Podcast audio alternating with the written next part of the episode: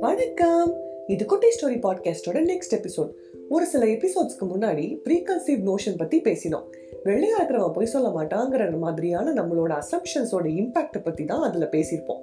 ஆனா இது நம்மளோட சாய்ஸஸ் ஆர் டெசிஷன்ஸ் நம்மளோட தான் இல்லாம வேற ஒருத்தவங்களோட தான் இருக்கிறத பத்தி. இதுக்கு நம்ம சுந்தர்சியோட ஃபார்முலாவே பெரிய குடும்பம் நிறைய கேரக்டர்ஸ் அதுல இருக்கிற லீடு கமெடியன்னா கிட்டத்தட்ட ஹீரோ அப்படி வந்து மேட்டுக்குடி படத்துல தான் ஒரு சீனை பத்தி பார்ப்போம். சாரி சாரி கேட்போம். என்ன என்ன பிரச்சனை? மாமா நீங்களே இந்த அநியாயத்தை கேளுங்க மாமா. மேட்ர சொல்லு முதல்ல. நான் சொல்றேன் இந்துவோட கண்ணை நாங்க எல்லாருமே பார்த்தாச்சு அது மஞ்சளா இருக்கு. நீங்களும் கரெக்டா பார்த்து சொல்லுங்க. காட்டு கண்ணு வெள்ளை வெளியேன்னு மல்லிகை பூ மாதிரி இருக்கு. நம்ம சொன்னா நம்புவா போறானுங்க. எதுக்கு வம்பு? ஆமாப்பா மஞ்சள் அரைச்சு அப்புறம் மாதிரி இருக்கு. மாமா என்ன சொல்றீங்க? அப்ப மஞ்ச காமல் தானே? அதே நான் தான் சொல்லுமா ஆமா. அக்கா மஞ்ச காமல் தான்.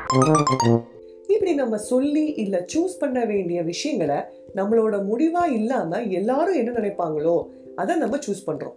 நம்மளோட கருத்து மாறுபட்ட கருத்தா இருந்தா கூட நம்ம அதை சொல்றது இல்ல நமக்கு ஏன்பா வம்பு? ஆமாப்பா நீ சொல்றதான் கரெக்ட் அப்படின்ட்டு சொல்லிட்டு போயிட்டே இருப்போம். இதுல நம்மளோட பிஹேவியர் பத்தின ஒரு சைக்காலஜி அடங்கியிருக்குங்க. அந்த சைக்காலஜியை தெரிஞ்சுக்க ஒரு ஆமா ஆமா. அதேதான். குட்டி ஸ்டோரி சொல்ல போறேன். ஜான் மேனாட் கீன்ஸ் அப்படின்னு ஒரு எக்கானமிஸ்ட் நைன்டீன் தேர்ட்டி சிக்ஸில் ஸ்டாக் மார்க்கெட்ஸோட ஃப்ளக்சுவேஷனுக்கு ஒரு இன்ட்ரெஸ்டிங்கான ஸ்டடி பண்ணியிருக்காரு. நியூஸ் பேப்பரில் ஒரு கான்டெஸ்ட் அதாவது நூறு ஆட்களோட ஃபோட்டோஸை கொடுத்துட்டு அதுலேருந்து ஆறு அழகான பேரை தேர்ந்தெடுக்கணும் அப்படிங்கிறது தான் அந்த கான்டெஸ்ட்டு இந்த கட்டத்தில் நம்ம எல்லாருமே நம்ம கண்ணுக்கு பிடிச்சவங்களை தான் தேர்ந்தெடுத்திருப்போம். ஆனால் இங்கே தான் ஒரு ஒரு ட்விஸ்ட் வச்சுருக்காரு. ஜட்ஜு சூஸ் பண்ணா யாரை சூஸ் பண்ணுவாங்களோ அந்த ஃபேஸை நீங்க தேர்ந்தெடுக்கிறவங்களுக்கு ஒரு ப்ரைஸ் அப்படின்னு போட்டிருக்கு. இதை படிச்சா நம்ம மனசு என்ன பண்ணுமா? இதுல ஜட்ஜு யாரை செலக்ட் பண்ணுவாங்கன்னு யோசிச்சு அவங்கள செலக்ட் பண்ணுமா? எப்படி எப்படி? நமக்கு பிடிச்சவங்கள செலக்ட் பண்ணாம ஜட்ஜுக்கு யாரை பிடிச்சிருக்கு அப்படின்ட்டு நம்மளே ஒரு அசம்ஷனை வகுத்து அந்த ஒருத்தவங்கள சூஸ் பண்ணுவோமா? இதை நம்ம மனசு எதுக்கு பண்ணும்னா நம்மளை ஜெயிக்க வைக்க அவர் தோக்க விடாம பண்றதுக்கு அப்படி பண்ண வைக்குமா? நல்ல கதையா இருக்குல்ல?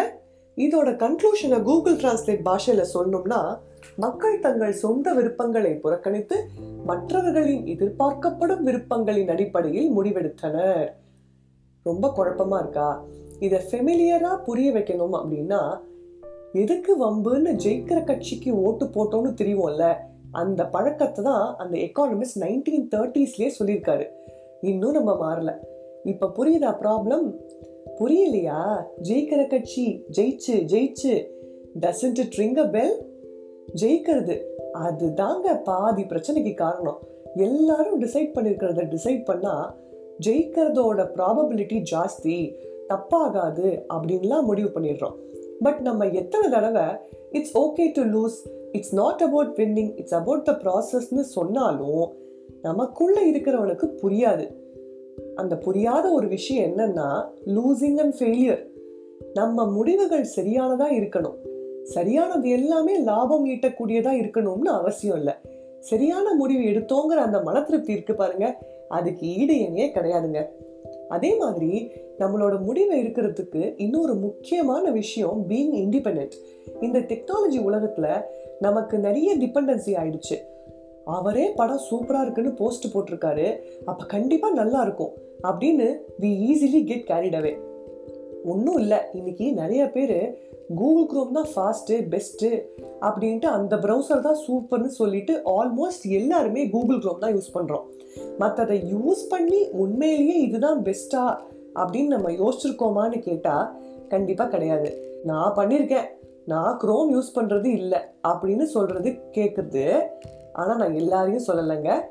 பேமெண்ட் மெசேஜஸ் வர மாதிரி if you have already paid please ignore this message அதே மாதிரி ஆல்ரெடி இண்டிபெண்ட்டாக இருக்கிறவங்களுக்கு இந்த மெசேஜ் பொருத்தமில்லை ஸோ நம்ம எடுக்கிற சாய்ஸஸ் அண்ட் டிசிஷன்ஸ் நம்மளோட இருக்கட்டும்.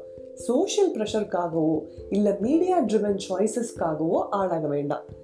அப்படியே எங்களுக்காக இல்லை உங்களுக்கு இந்த எபிசோட் பிடிச்சிருந்தா லைக் பண்ணுங்க. ஃப்ரெண்ட்ஸ் அண்ட் ஃபேமிலியோட ஷேர் பண்ணுங்க.